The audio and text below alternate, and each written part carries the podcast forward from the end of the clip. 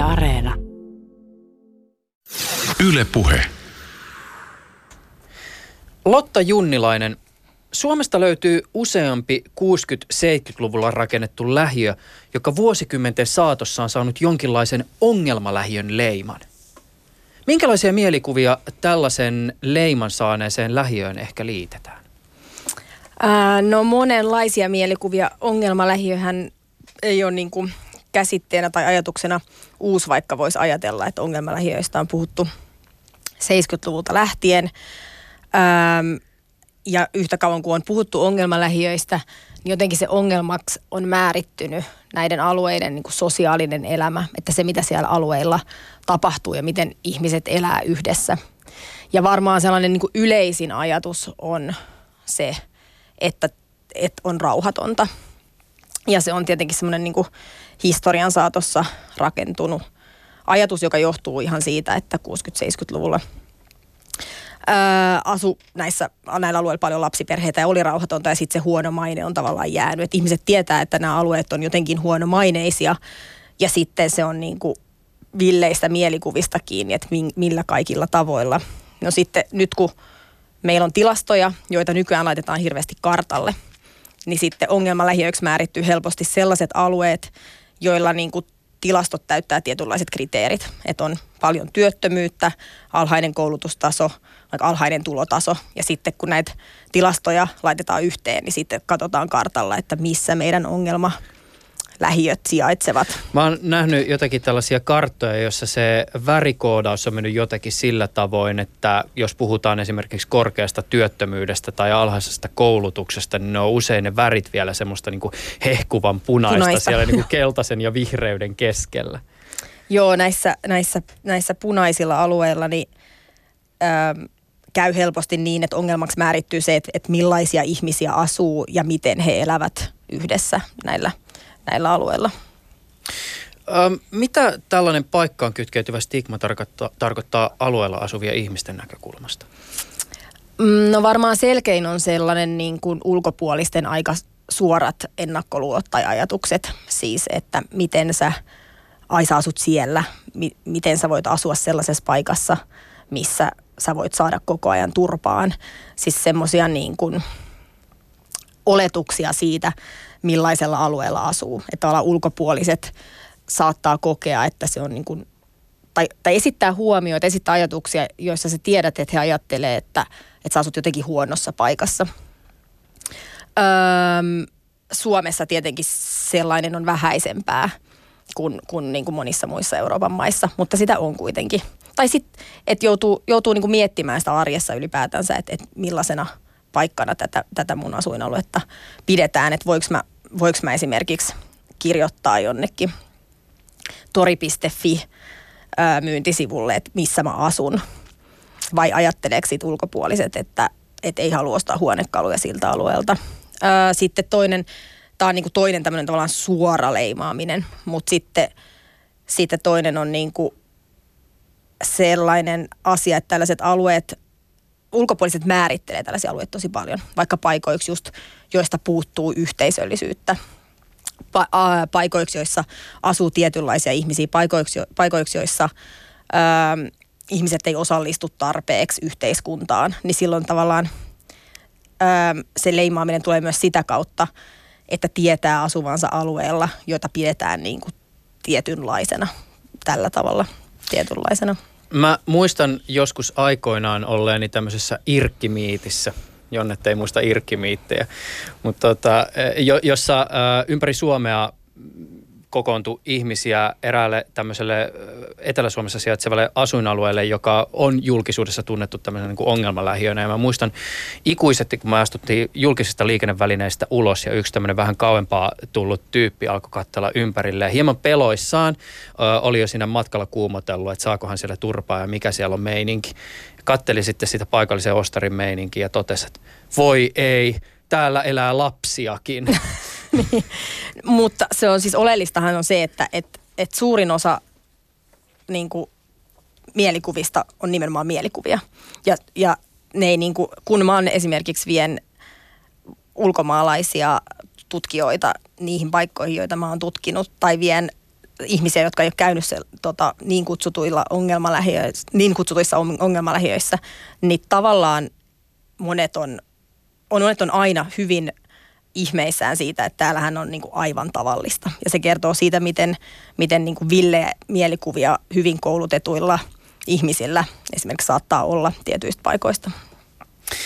Lotta Junnilainen on Tampereen yliopiston tutkija, joka on Helsingin yliopiston tekemässä väitöskirjassa tutkinut ongelmalähiöiksi leimattujen lähiöiden sosiaalisia käytäntöjä, sitä miten ulkopuoliset ajattelevat näistä alueista ja mitä sisäpuolen ja ulkopuolen välinen dynamiikka tuottaa.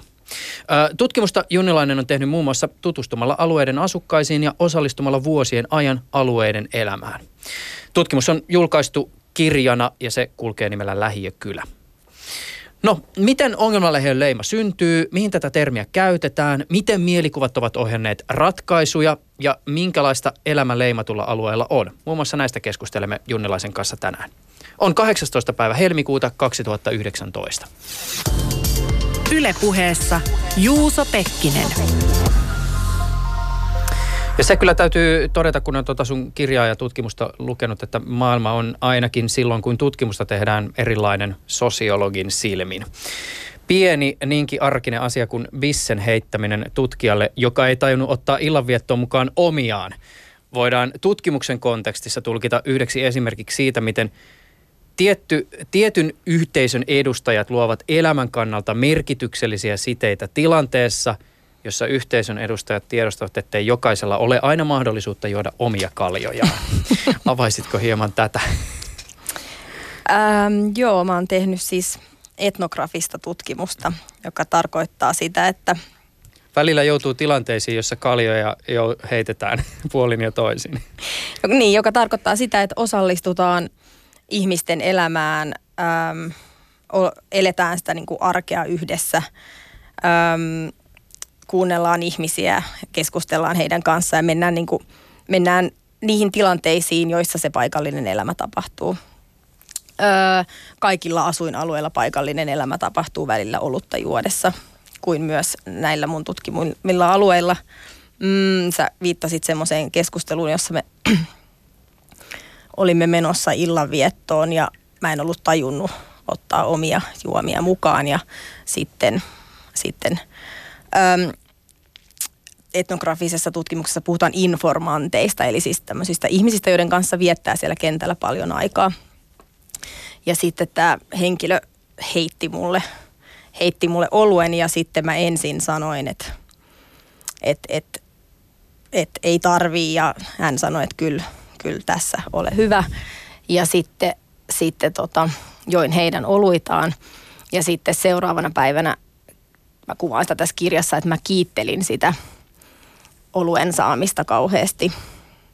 Ja sitten, sitten tota niin, niin, mm, mulle naurettiin sitä, että mä oon tällaisissa tilanteissa aina jotenkin niin kuin, että mä en tiedä, miten pitäisi suhtautua siihen, kun mulle tarjotaan jotain tai annetaan jotain tai, tai mua autetaan.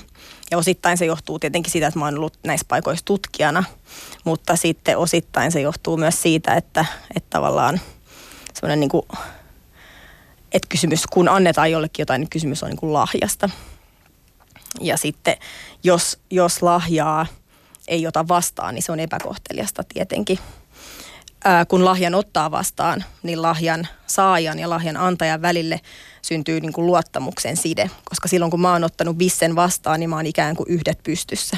Ja silloinhan se näinkin triviaali hetki, kun joku heittää mulle bissen, niin tavallaan niin kuin tekee meistä monella tavalla läheisemmät ja, ja niin kuin yhdistää meitä.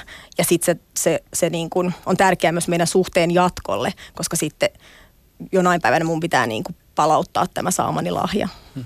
Sen verran ehkä voisin tässä kontekstualisoida, että tämä esimerkki siis liittyy tämmöiseen lukuun, jossa kuvailet näitä erilaisia tapoja, jois, joilla ihmiset luovat erilaisia, erityyppisiä siteitä näissä yhteisöissä, joita sä oot tutkinut. Sä oot siis seurannut kahta suomalaista vuokratalovaltaista 1960-70-luvulla rakennettua lähiötä, joita sä nimität tutkimuksessasi hallakummuksi ja routalaksi. Miksi sä käytät näistä paikoista, paikoista tällaisia fiktiivisiä nimiä hallakumpu ja routala?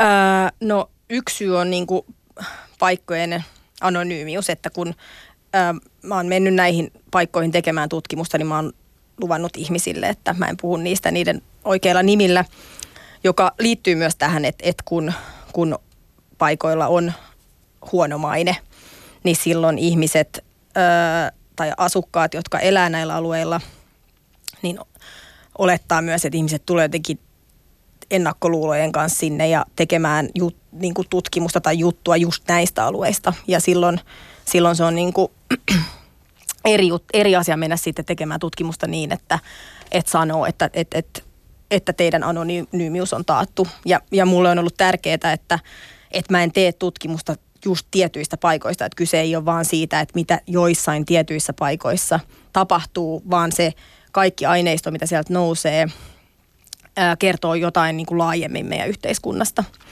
Ja mä oon halunnut, että, että keskustelu kohdistuisi siihen enemmän kuin joihinkin tiettyihin paikkoihin, joilla on nimi. Ja toimittajat pitää kyllä huolen siitä, että, että, että tehdään niin kuin juttuja tietyistä paikoista.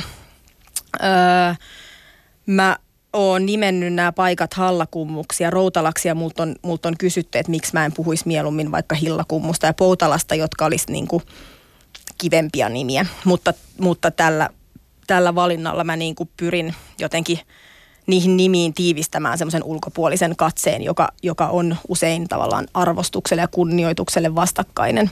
Että kun ihmiset kuulee näiden paikkojen oikeat nimet, niin se usein, usein tuottaa niin kuin mielikuvia, jotka on enemmän ennemmin negatiivisia ehkä kuin positiivisia. Mm. Öö, ja sitten mä oon keksinyt siihen siinä kirjassa myös lempinimet näille paikoille, niin kuin Rote ja Haltsu. Ja se on oleellista sen takia, että, että paikoilla, joilla on niin kuin tavallaan negati, jollain tavalla niin kuin negatiivinen klangi niillä nimillä, niin semmoisissa paikoissa on niin kuin tendenssi keksiä omia lempinimiä – jotka, ei, jotka on niin meidän omilla ehdoilla tehtyjä ja joista puuttuu se, se niin kuin konnotaatio, mikä helposti on niissä paikkojen oikeissa nimissä, että et, et rote ja haltsu on niin kuin meidän paikkoja ja me ollaan niistä ylpeitä. Kuten sä jo tuossa mainitsitkin, niin tämä sun tutkimushan ei nimenomaan ole ihan suoraa tutkimusta nimenomaan rotesta ja haltsusta, vaan ehkä jostakin semmoista isommasta, minkä osaksi nämä paikat jollakin tavalla sijoittuu. Ja yksi tapa, jolla tämä sun tutkimus kiinnittyy tähän isompaan kuvaan on siis se, miten esimerkiksi siis sosioekonomisista eroista puhutaan, tai luokasta puhutaan tilan ja paikan kautta, ja kuinka tiettyjä alueita käytetään tämmöisessä prosessissa, jossa pyritään määrittelemään sitä, mikä on normaalia ja hyväksyttävää. Mm. Avaa vähän tätä. Niin, silloin kun silloin kun jotkut paikat puheessa luokitellaan jollain tavalla epänormaaliksi, sehän ei tapahdu siis suoraan niin, että, että käytetään välttämättä tällaisia sanoja kuin epänormaali, vaan se tulee just voi tulla, tapahtua hyvinkin hienovaraisesti, siis erilaisissa se, sekä niin kuin median tuottamassa puheessa että kaikenlaisissa niin kuin kehitys- ja parannushankkeissa, joissa – ö, lähtökohdat on tosi hyvät, halutaan, halutaan niin kuin, ö, vaikka vähentää eriarvoisuutta tai, tai tehdä paikoista parempia paikkoja elää, mutta sitten samalla määritellään, että nämä ovat paikkoja, joissa mä käytän esimerkkinä sitä yhteisöllisyyden puutetta, että me aika vähän määritellään keskiluokkaisia hyväosaisten ihmisten paikkoja paikoiksi, joissa yhteisöllisyys on vääränlaista tai yhteisöllisyys puuttuu. Ja tällaisten niin kuin prosessien kautta jotkut paikat tulee, tulee niin kuin luokitelluksi epänormaaliksi. Ja silloinhan se tarkoittaa sitä, että jos että, että niin kuin jotkut muut paikat ovat sitten niin kuin normaaleja – Sun tutkimuksessa näiden tiettyjen alueiden määrittely ongelmalliseksi näyttäytyy osana tämmöistä prosessia, jossa luodaan keskiluokkaisesta elämäntavasta ponnistavaa ideaalia tämmöistä modernista kansalaisesta. Ja, ja tota, osana tätä määrittelyprosessia ideaalia muodostetaan myös sitä kautta, mitä se ei ole. Mm. Ja tässä sitten nämä paikat on olennaisessa osassa. Ö, kuinka vahva tämä argumentti on? Siis kuinka olennaista jonkun ideaalin luomisessa on sen määrittely negaation kautta? No musta tuntuu niin kuin, että ei, no ei voi olla niinku ideaalia, jos ei ole ymmärrystä siitä, mitä se ideaali ei ole. Et mul, jotenkin mä ajattelen, että se on ihmisyydessä niin perustavanlaatuista, että kun määritellään, mitä joku on, niin se tehdään sitä kautta, että mitä se ei ole. Että me määrittyy aina sitä kautta, mitä me emme ole. Ja silloin, niin kuin, silloin mä yritän, yritän just kuvata sitä, miten sellainen niin kuin keskiluokkainen, keskiluokkainen ää, ideaali siitä, millaista on hyvä elämä, määrittyy myös sitä kautta, että et, et jos, jossain on ihmisiä, jotka eivät täytä tätä, tätä niin kuin hyvän elämän ää, kriteerejä. Ää, kun joillekin alueille ollaan viemässä cappuccino-kahviloita tai kun jollekin alueille ollaan viemässä viljelylaatikoita tai ää, erilaisia kaupunkifestivaaleja tai enemmän niin kuin pihatalkoita, niin se niin kuin herättää kysymyksen siitä, että et, et, et miksi, että onko ajatu, että et, niin kuin, tarvitaanko näissä paikoissa juuri näitä asioita vai onko se niin kuin ulkopuolisten ajatus siitä, että et, et, mitä näissä paikoissa tarvitaan. Että jollain tavalla se on sellaista niin kuin, keskiluokkaisuuden viemistä. Jossakin tapauksissa tai jossakin kohdissa, kun tätä sun tutkimusta lukee, jos sitä lukee oikein kuin piru raamattua, niin välillä tulee kyllä semmoinen fiilis, että tämä ongelmalähiöiksi joiden, joidenkin paikkojen määräytyminen näyttäytyy tässä sun tutkimuksessa jonkinlaisena keskiluokkaisena salaliittoprojektina. No niin, voi sen si- jos sen haluaa siitä näkökulmasta lukea. Mutta se, mä haluan niin jotenkin alleviivata sitä, että, että jos, niitä, jos niitä asioita niin tarkastelee siitä näkökulmasta, niin miten niin kuin koomiselta tai hassulta se vaikuttaa. Tai miten just sellainen tietynlainen niin kuin joku leimaaminen tai stigmatisaatio, niin siinä ei ole kysymys siitä just pelkästään, että iltasanomat kirjoittaa yhden niin kuin tyhmän otsikon, vaan niin kuin monimutkaisemmista jutuista. Tai että mä oon niin kuin miettinyt sitä, että jos, jos keskiluokkaisella alueella – järjestetään pihatalkoot ja kukaan ei tuu sinne, niin ajatellaan, että ei tietenkään tuu, koska ihmisillä on paljon töitä ja kiire ja harrastuksia. Jos joillain ää, vuokratalovaltaisella alueella järjestetään pihatalkoot ja kukaan ei tuu, niin määritellään helpommin, ajatellaan, että helpommin, että, että ihmiset on niin kuin laiskoja eikä välitä omasta ympäristöstään ja ei ole aktiivisia – ja tällaiset niin pienet asiat, että miten joku tapahtuma tulkitaan, kertoo ehkä aika paljon siitä, että, että millaisia ne niin kuin mielikuvat tai ajatukset on. Ja eihän ne usein ole tietoisia, että, että, että se on niin kuin semmoista, mitä, itse, mitä on niin itse vaikea huomata itsessään. Hmm.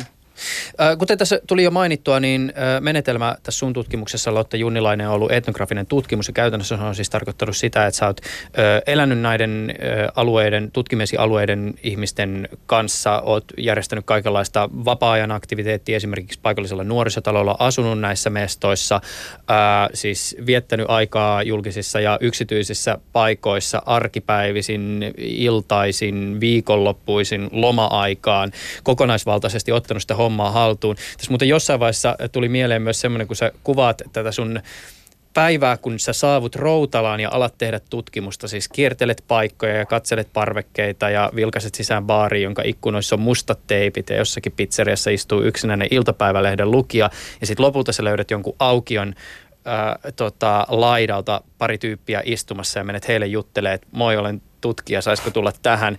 Niin kävi kyllä mielessä myös semmoinen, että, että mitä sitten jos sä et olisi mitenkään päässyt niin sanotusti Ines-keneen. Mm.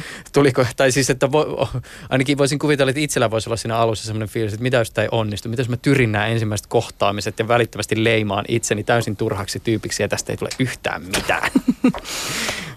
Joo, siis kyllä mä ajattelin, että mitenköhän tässä käy tietysti.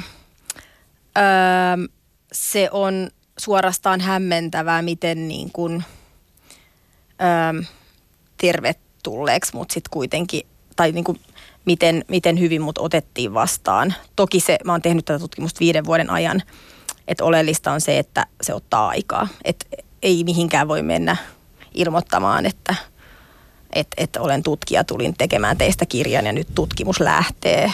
Että pikkuhiljaa silleen, että pikkuhiljaa tutustuu ihmisiin, pikkuhiljaa voittaa heidän luottamuksen ja pääsee jotenkin mukaan siihen, siihen elämänmenoon.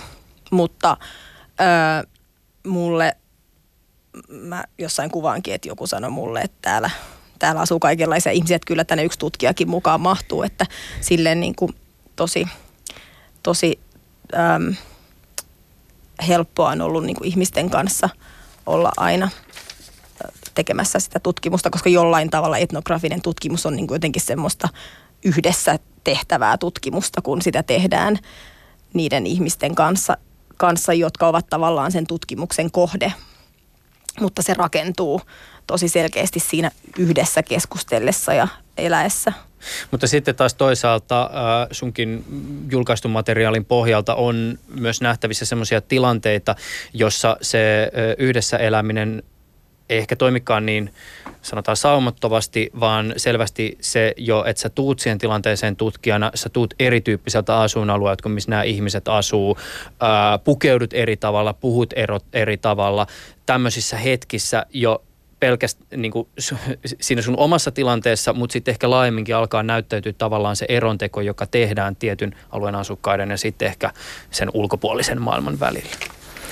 Joo, sehän on just sitä aineistoa, että niin kuin etnografista tutkimusta ää, voi, voi tehdä kahdella tavalla, joista, ää, tai monella tavalla, mutta silleen voi, voi niin kuin, ää, tulee tosi hienoa tutkimusta, kun etnografia tehdään sisältäpäin. Siis niin, että on niin kuin hienoja etnografeja, et, etnografioita esimerkiksi Briteistä, jossa niin kuin joku työväenluokka taustainen ää, tutkija on tehnyt esimerkiksi tutkimusta sellaisilla alueilla, joilla on itse kasvanut. Koska silloinhan ää, tutkija on jo valmiiksi sisällä siinä yhteisössä ja ymmärtää, miten se toimii. No sitten toinen tapa on tavallaan tulla ulkoapäin. Molemmissa on etunsa. Ulkoapäin tulemisessa on se etu, että ihmetteleminen on helpompaa. Ja, sit jo se, ja se, että se oma läsnäolo jo tavallaan nostaa esiin ää, just sitä, että miten, miten niin kuin mikä, mikä on niin kuin tavalliseksi ymmärrettyä, mikä ei. Että tavallaan se, mitä etnografi pyrkii tekemään, on niin kuin jotenkin ymmärtämään semmoisia niin itsestäänselvyyksinä pidettyjä ajattelemisen ja tekemisen tapoja. Ja niitähän on vaikea esimerkiksi haastattelussa selittää. Että on niin kuin vaikea kertoa, että tällaisia asioita pidän itsestäänselvyyksinä. Ja sitten kun paikalle tuleekin joku, joka jollain tavalla on niin kuin erilainen, vaikka vähänkin, niin silloin ne itsestäänselvyydet helposti – ää, nousee niin kuin esiin. Voisi hieman avata tätä historiallista jatkumoa. Mikä oli se idea tai ideologia tai suurempi ajatus tämän 60-luvun lähiörakentamisen taustalla? Siis mikä oli se yhteiskunnallinen tarve, johon lähiöt alun perin rakennettiin vastaukseksi ja miksi ne on sellaisia kuin ne on? Joo, lähiöt on, tai no siis 60-70-luvulla rakennetut lähiöt on, on rakennettu kovassa kiireessä – ja halvalla sen takia, että et, et oli kova asuntopula kaupungeissa. Öm, maa- ja metsätalousväeltä työt väheni ja ihmiset muutti silloin 50-luvulta alkoi tämä muutto ja ö, 60-luvulla se oli varmaan niin kuin kovimmillaan hirveän rytinällä kaupunkeihin, jossa matalasti koulutetulle väelle oli työtä tarjolla. Tätä on niin kuin nimetty suureksi muutoksi. Suomi kaupungistui silloin 60-luvulla. Öö, ja silloin, silloin niin kuin tälle väelle ei ollut tarpeeksi asuntoja ja piti, piti tehdä jotain ja rakennettiin niin kutsutut lähiökehät kaupunkien ympärille.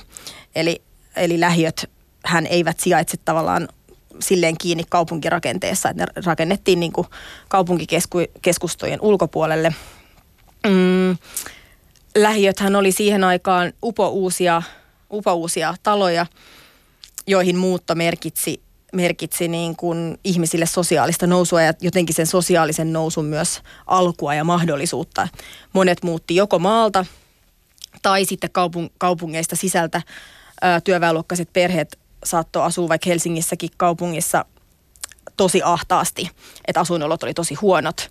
Ja sitten voi kuvitella, kun perhe, joka asuu vaikka kolmessa sukupolvessa yksiössä – saa uuden asunnon, missä on, on niin kuin kylpyamme ja kaikki hohtaa uutuuttaan, niin se oli, se oli mieletöntä. Öö, ja tämä on niin kuin se, se lähiö, lähiöiden synnyn, synnyn tausta.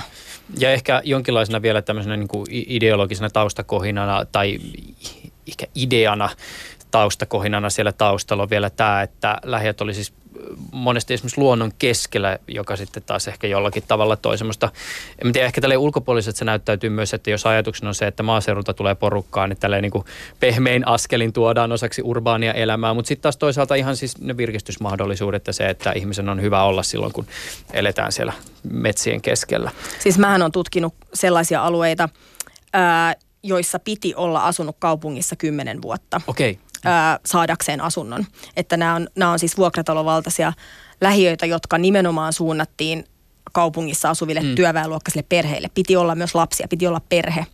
Ja silloin, silloin niin kuin just tämä, että, että oltiin siellä luonnon keskellä, niin se myös merkitsi sellaista niin kuin puhtautta ja jotenkin äm, hyvinvointia ja raikasta ilmaa, että tavallaan muutettiin pölyisestä kaupungista sinne niin kuin puhtauden ja metsän äärelle. Sun tutkimuksen kannalta varmaan yksi keskeisimpiä teoksia on vuonna 1982 julkaistu Matti Kortteisen lähiö tutkimus elämäntapojen muutoksessa. Jos lukee tämän Kortteisen teoksen jälkeen sun tutkimuksen, niin tulee olo, kun lukisi jonkinlaista jatko-osaa trilogian kolmatta odotellessa. Tuota, avaisitko hieman sitä, minkälainen oli se Kortteisen tutkimuksellinen viitekehys, siis se lähiö, jossa Kortteinen teki tutkimusta, ja minkälaisia huomioita Kortteinen ehkä teki lähiöelämästä omassa tutkimuksessaan?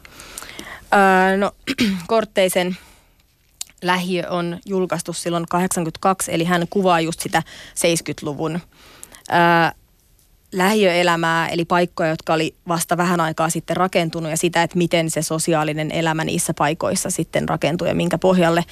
Öö, Kortteisen lähiössä, lähiö oli silleen erilainen paikka kuin ne mun tutkimat alueet, koska lähiöissä asui sekä vuokralla ihmisiä että omistusasunnoissa. Ja niin kuin kaikkialla ja myös Suomessa tämä jaottelu on aina ollut merkityksellinen, kuka asuu vuokralla, kuka, on, kuka asuu omistusasunnoissa.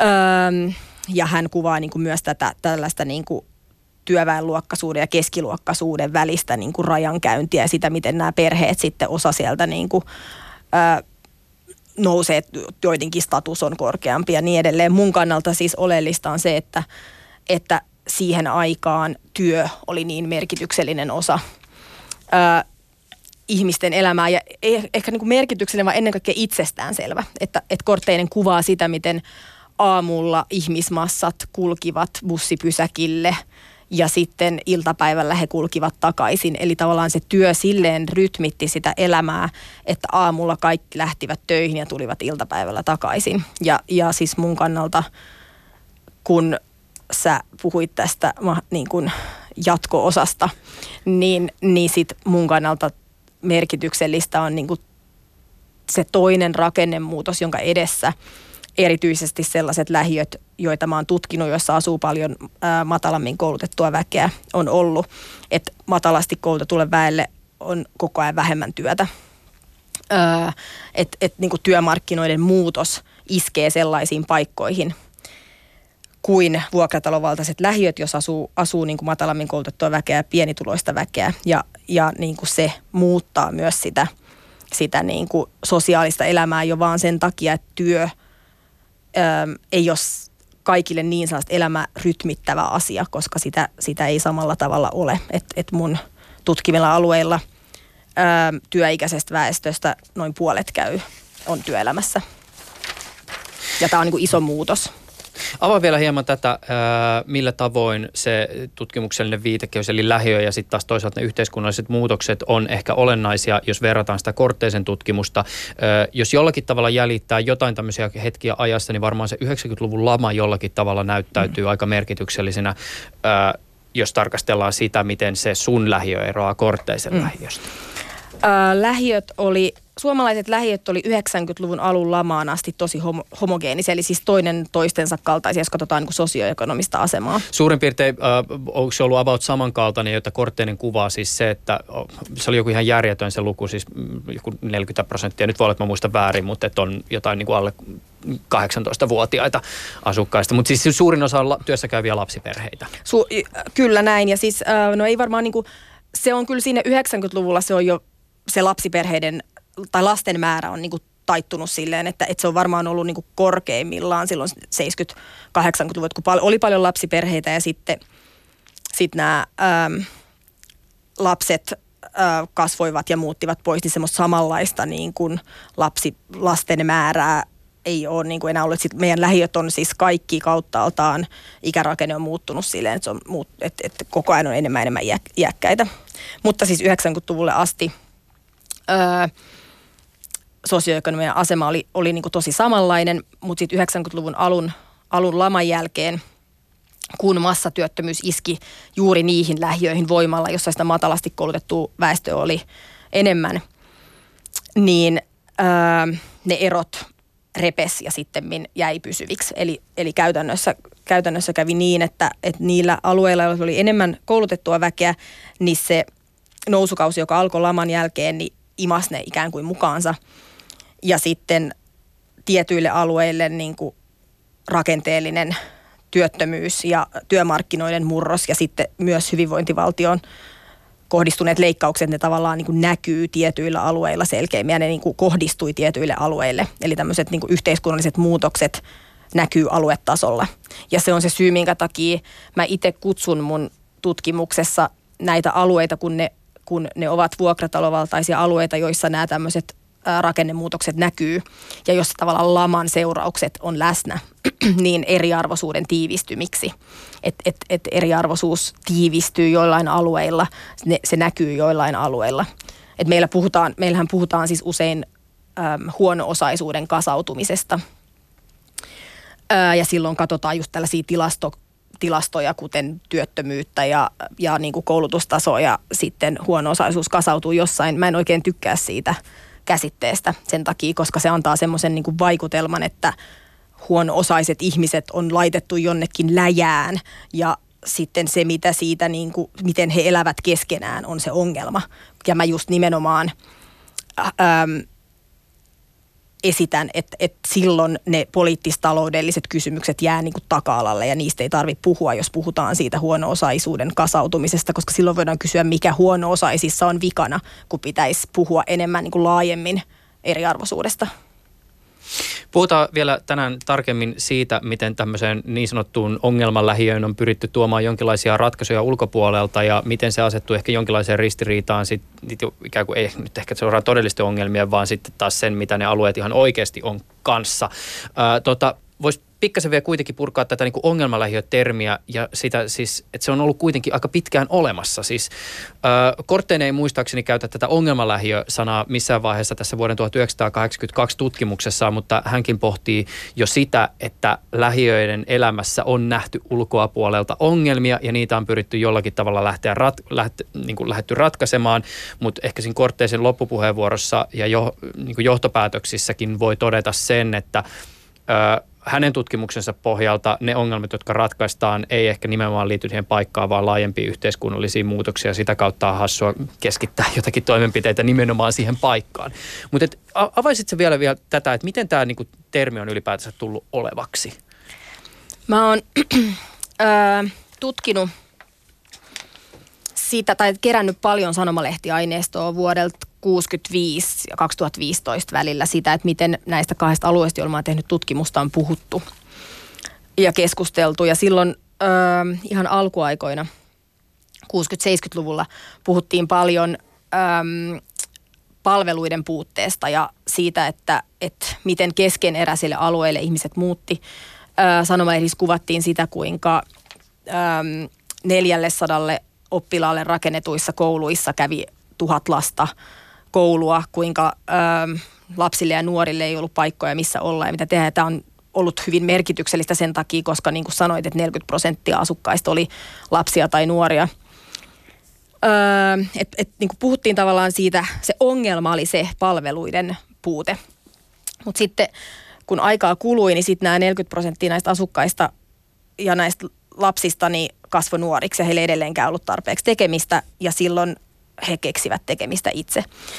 Öö, ja sitten julkisuudessa, julkisessa keskustelussa alettiin puhua tästä rauhattomuudesta, joka lähiöitä vaivaa, jonka ö, alkusyyt on tässä niin kuin nuorisoiden suuressa määrässä, mutta, mutta niin kuin siinä, että et, et ei ollut nuorisotaloja, koulut oli liian pieniä, että mä muun muassa kuvaan sitä, miten pitkään, melkein kymmenen vuotta toisessa näistä lähiöistä ää, lapset kävi iltavuoroissa koulua, koska yksinkertaisesti äm, ei ollut tilaa päivällä tarpeeksi. Eli siis meidän ekaluokkalaiset meni viideltä kouluun ja jokainen ymmärtää, että et, et se ei ole varmaan järkevä ratkaisu.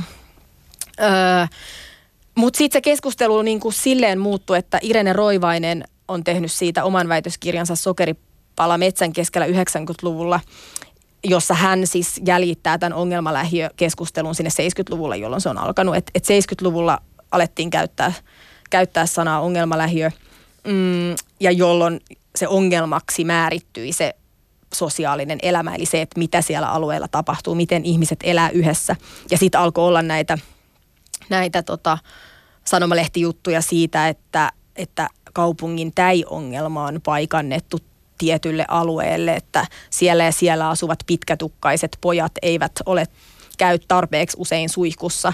Eli sitten sit, sit niin kun siinä keskustelussa rupesi pyörimään tällaiset ajatukset jotenkin epähygienisyydestä, rauhattomuudesta, äm, päihteistä, väkivallasta, niin kuin väärin elämisestä. Ja sitten tämä keskustelu äm, muodossa tai toisessa jatkuu. No yksi tällainen tapa, jos, jolla ulkoapäin on pyritty fiksaa tämmöisiä niin sanottuja ongelmalähiöitä, on ollut pyrkimys lisätä alueiden yhteisöllisyyttä ja asukkaiden kiinnittymistä alueeseen. Ää, yhteisöllisyys on ratkaisu, joka tuskin on jäänyt keneltäkään huomaamatta. Sitä tarjotaan lääkkeeksi aika moniin vaivoihin. Ää, miten sä jäsenät tätä kysymystä tästä yhteisöllisyydestä? Siis mistä tämä yhteisöllisyyden eetos kumpuaa ja minkälaisiin ideaaleihin se ehkä pohjaa? Öm, yhtä kauan, kun on puhuttu ongelmalähiöistä, on puhuttu yhteisöllisyydestä niin kuin ratkaisukeinona. Se on silleen loogista, että, että tota, jos ongelma on se sosiaalinen elämä, miten ihmiset elää yhdessä, niin silloinhan ongelma ratkeaa puuttumalla siihen sosiaaliseen elämään tekemällä siitä jotenkin erilaista. Ja tämä tämä yhteisöllisyys on ollut läsnä tämmöisenä ratkaisukeinona sieltä 70-luvulta asti.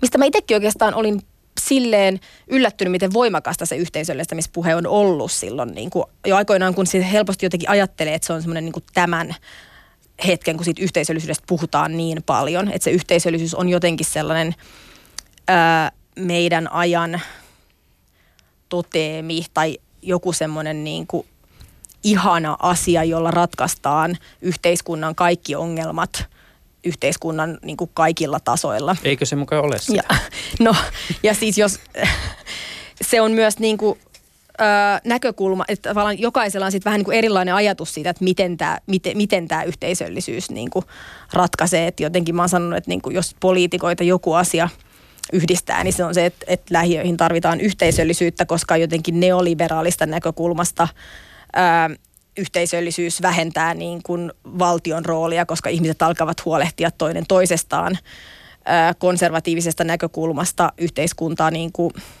on silleen, yhteisöllisyys on niin kuin moraalinen asia silleen, että, että se lisää sosiaalista kontrollia, että ihmiset alkavat paremmin vahtia, vahdata toinen toistensa tekemistä ja käyttäytyä niin sanotusti kunnolla. Mm ja sitten ehkä jostain vihervasemmistolaisesta näkökulmasta yhteisöllisyys lisää niin kuin semmoista ruohonjuuritasolta nousevaa tekemistä, että se on niin kuin se, se, se, on niin kuin se ratkaisukeino. Ää, se, mitä mä yritän tässä kirjassa sanoa, on se, että, että yhteisöllisyys ei muuta kenenkään eriarvoista asemaa. Että yhteisöllisyys on monella tavalla ihan jees, mutta kun sitä pidetään myös sellaisena ratkaisukeinona niin kuin eriarvoisuuden vähentämiseen ja tätä yhteyttä on niin kuin vaikea löytää. Ja tähän sitten sisältyy myös tämä, jota sä kutsut tässä sun tutkimuksessa yhteisöllisyyden paradoksiksi. Vielä ennen kuin mennään siihen, niin mä voisin vielä jollakin tavalla konkretisoida sitä ristiriitaa, joka tämän ideaalin yhteisöllisyyden ja sitten taas toisaalta ää, näiden sun tutkimien lähiöiden tosielämän välillä – niin, se on aika räikeä ristiriita. Sun tutkimuksessa kuvaat sitä, kuinka Hallakummussa oli järjestetty taas eräs tällainen projekti, jossa tarkoituksena oli taiteen avulla parantaa alueen elämänlaatua ja apulaiskaupunginjohtaja pitää varmasti siis hyvää tarkoittavan puheen, mutta puhe ei sitten ehkä kuitenkaan resonoi sen yleisön arjen ja kokemuspiirin kanssa. Niin, sellaiset niin kuin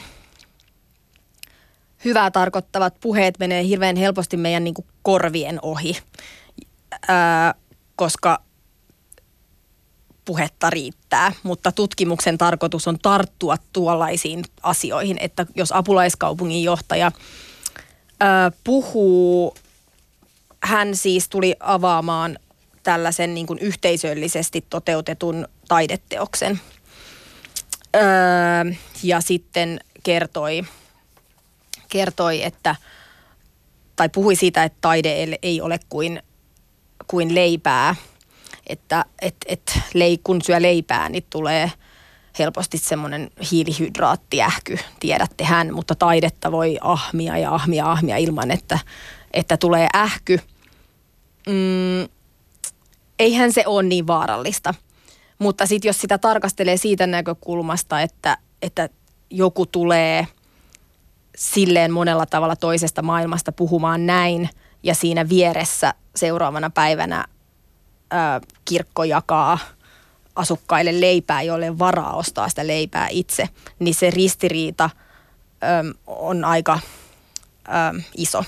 Ja ehkä ennen kaikkea se on, niin kuin tulee siitä, että, että sit kun tällä, kun vi, mä oon tehnyt viiden vuoden ajan tätä tutkimusta, että sitten kun tavallaan tämän tyyppisiä tilanteita on paljon ja ne toistuu ja kertautuu ja kasautuu, niin sitten se, sit se niin kuin tapa, miten, miten niin kuin tällaisista asu, alueista tai tällaisten alueiden asukkaille puhutaan, niin se tulee niin kuin näkyväksi. Hmm.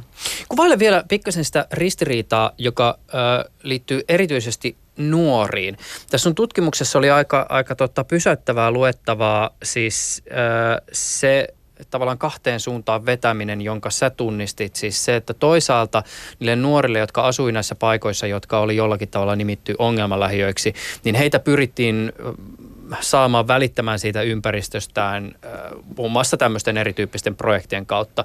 Mutta sitten taas toisaalta arjessa aika paljon myös annettiin ihan siis esimerkiksi opinto-ohjauksen tai opettajien tasolta sellaista viestiä, että sitten kun sulla on mahdollisuus, niin muuta täältä pois, äläkä mm. koskaan enää muuta takaisin.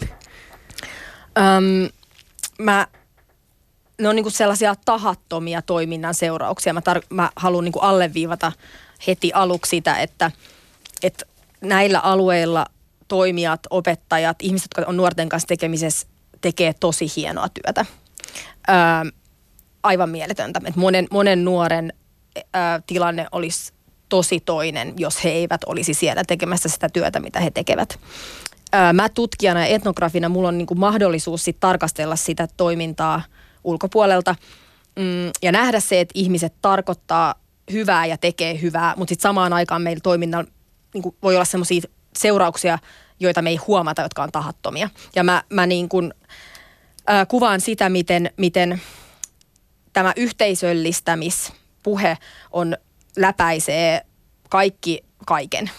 Ja siitä puhutaan myös, myös nuorille. Se on ajatus siitä, että nuorten pitäisi esimerkiksi pitää parempaa huolta omasta ympäristöstään, ei tuhota sitä, vaan niin kuin kiinnittyä siihen paremmin. Ei tehdä graffitteja, ei, ei, ei roskata.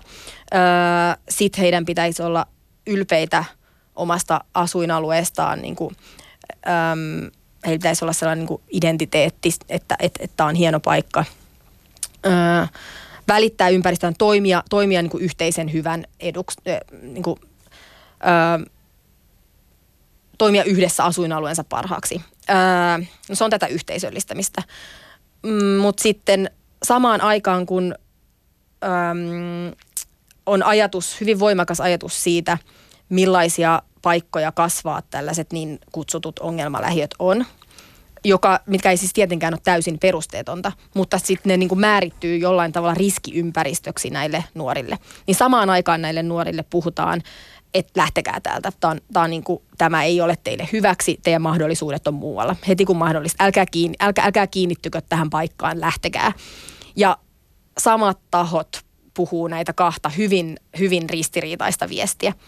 Ja mä niin kuin ajattelen, että tämä on esimerkiksi yksi asia, tämä niin kuin hyvin ristiriitaisten viestien ympäröimänä eläminen, mikä, mikä niin kuin, ö, kuvaa näiden nuorten eriarvosta asemaa, sitä, että millä tavalla he ovat eriarvoisessa asemassa kuin esimerkiksi jossain tosi hyväosaisella alueella kasvavat nuoret. Että se on niin yksi esimerkki siitä, miten, miten niin kuin Suomessa kaikilla ei ole jotenkin tasavertaiset mahdollisuudet kasvaa ja elää, ja se ei liity pelkästään tuloeroihin, vaan se liittyy myös tällaisiin niin kuin hienovaraisiin asioihin, että mikä on nuoren ymmärrys siitä, että kuka mä oon ja mikä on mun paikka tässä maailmassa.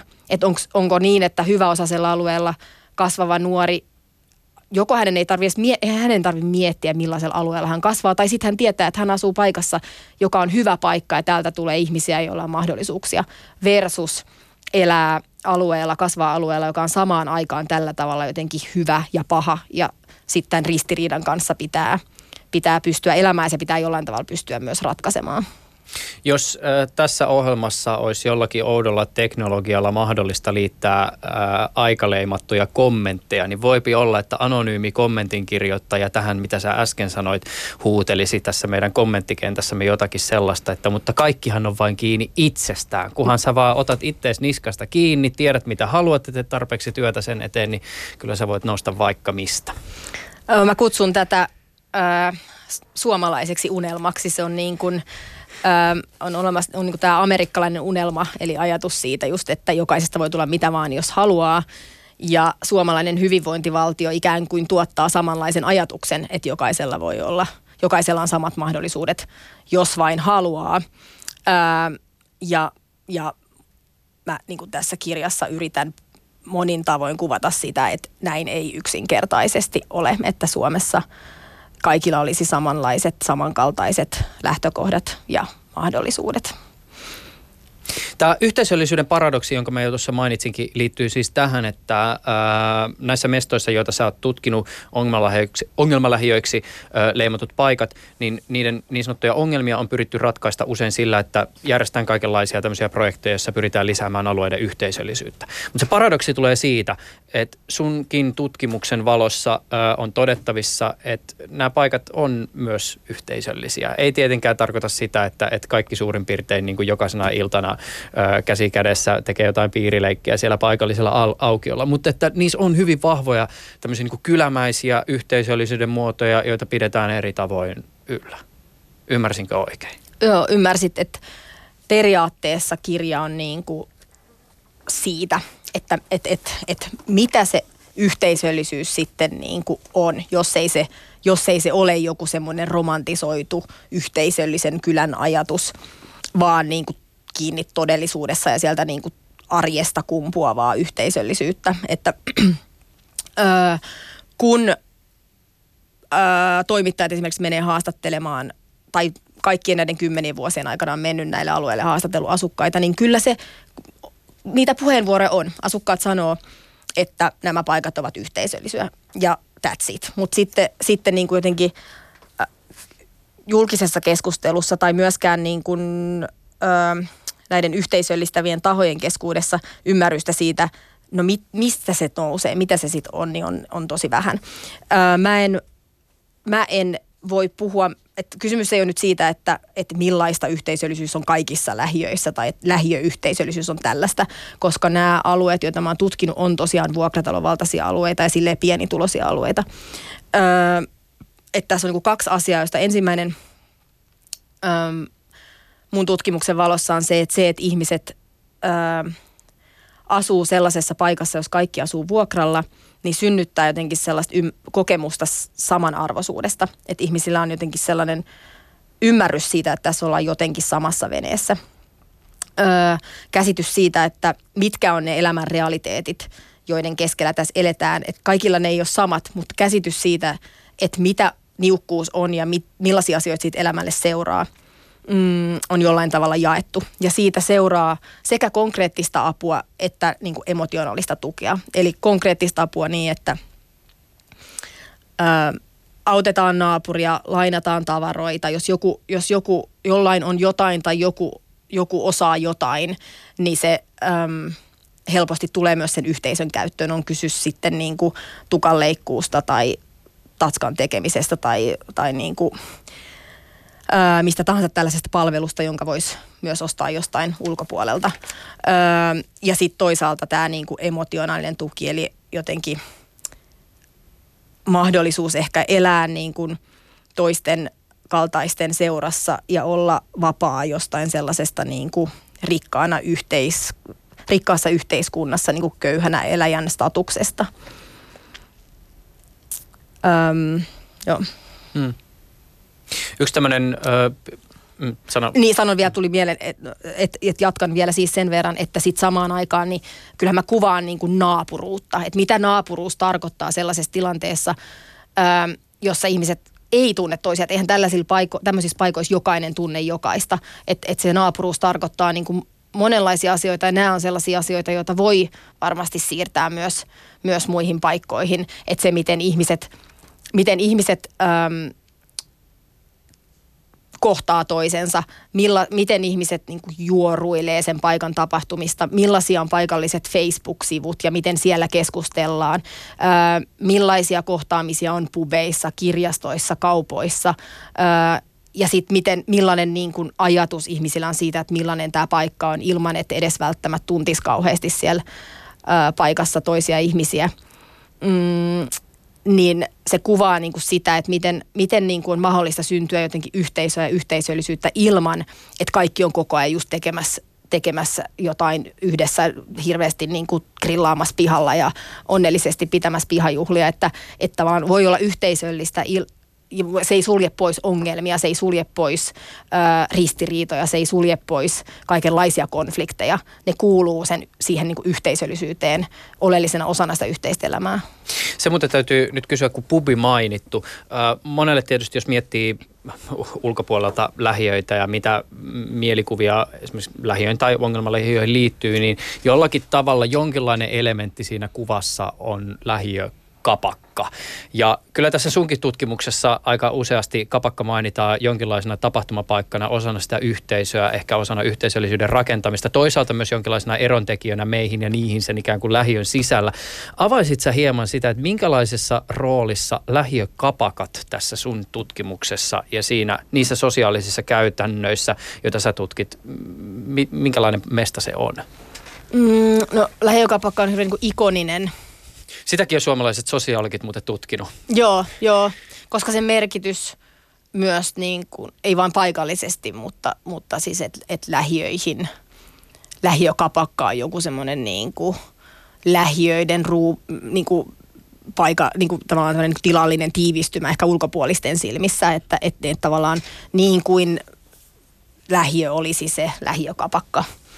Näinhän ei suinkaan ole ö, ajatus myös siitä, millaisia ovat lähiökapakat, on niin kuin aika virheellinen, että et, et sit on joku semmoinen niin kuin ymmärrys tai just se, just se ajatus sekä siitä rauhattomuudesta, että, että on jotenkin rauhattom, rauhattomia kapakoita, että se passiivisuus, joka niin kuin liitetään myös lähiöön, että ihmiset siellä niin kuin yksin surullisena istuu tuoppiinsa tuijottaen, on kaikki niin Kaiket päivät semmosia, sosiaalituilla. Niin, ne on, niin, just näin. Ne on kaikki näitä niin kuin, näitä niin kuin, ö, ulkopuolisten voimakkaita mielikuvia, jotka sitten niin kuin tuottaa myös sitä, miten, miten lähiöihin suhtaudutaan tai erityisesti tällaisiin niin kuin tietynlaisiin lähiöihin suhtaudutaan. Ö, käytännössä ö, niin kuin kapakoiden asema on silleen monella tavalla niin kuin monenlainen ja ristiriitainen. Että yhtäällä on niin, että, että ne on niin kuin paikallisia olohuoneita – öö, monissa paikoissahan ei ole mitenkään ihan hirveästi julkisia tiloja, mihin voisi mennä esimerkiksi juomaan kupin kahvia, mutta niihin kapakoihin voi. Et, et ne on kyllä käytössä niin kuin aamusta iltaan. Öö, ja ei todellakaan vain paikkoina, joissa jotenkin ryypätään, vaan siis paikkoina, joissa juodaan kahvia, tavataan ihmisiä, on niin kuin karaoke, tikkakerhoa ja bingoa ja mitä, niin kuin, vaan voi kuvitella jotain sellaista, joka on sosiaalista, joka tuo ihmiset yhteen. Mahdollisuus tavata toisia ihmisiä. Ihmiset, jotka, jo, että niin kuin, lähes kaikki ihmiset ovat kyllä käyneet paikallisissa kapakoissa. Öö, sellaisetkin ihmiset, jotka sanoo, että he eivät käy niissä, niin käytännössä öö, silloin tällöin tietenkin käyvät ihan jo sen takia, että ne on paikkoja, joissa voi esimerkiksi sitten järjestää synttäreitä tai, tai lähteä viettämään iltaa. Öö, samaan aikaan ne on myös niitä niin kuin, ää, just eronteon ja rajanvedon paikkoja, että, että, että ää, se on sellainen niin kuin tapa mahdollisuus myös tuottaa jotenkin sellaista omaa, omaa kunniallisuutta ja tavallisuutta on sanoa, tehdä ero niihin ihmisiin, jotka istuvat niissä kapakoissa ja itseen. Että silleen, jos, jos ulkopuoliset tekevät eroa öö, lähiöihin, niin sitten lähiöiden sisällä voi käyttää sitä kapakkaa tämmöisenä niin kuin eronteon välineenä, meidän kapakassa istujat. Lotta Junnilainen, onko sulla ajatusta näiden sun tutkimiesi paikkojen tulevaisuushorisontista ja siitä, mihin niiden ehkä niin kuin sosiaaliset tai niiden sisäiset sosiaaliset käytänteet ehkä tulevat tulevaisuudessa kehittymään? Tai ehkä se kysymys on enemmänkin siitä, että miten se ympäröivä maailma ja sitten taas se lähiövälinen suhteinen su- mm. suhde kehittyy. Mm. Miten sä tän näet? Minkälainen on ehkä se trilogian kolmas osa, jonka joku sosiologi sitten muutaman kymmenen vuoden päästä kirjoittaa? No, mä toivoisin, että se olisi kauhean sellainen... Kaikkein hyvin eriarvoisuus on kadonnut. Suomalainen unelma todella toteutuu. Kaikilla, Kaikilla on tasavertaiset mahdollisuudet.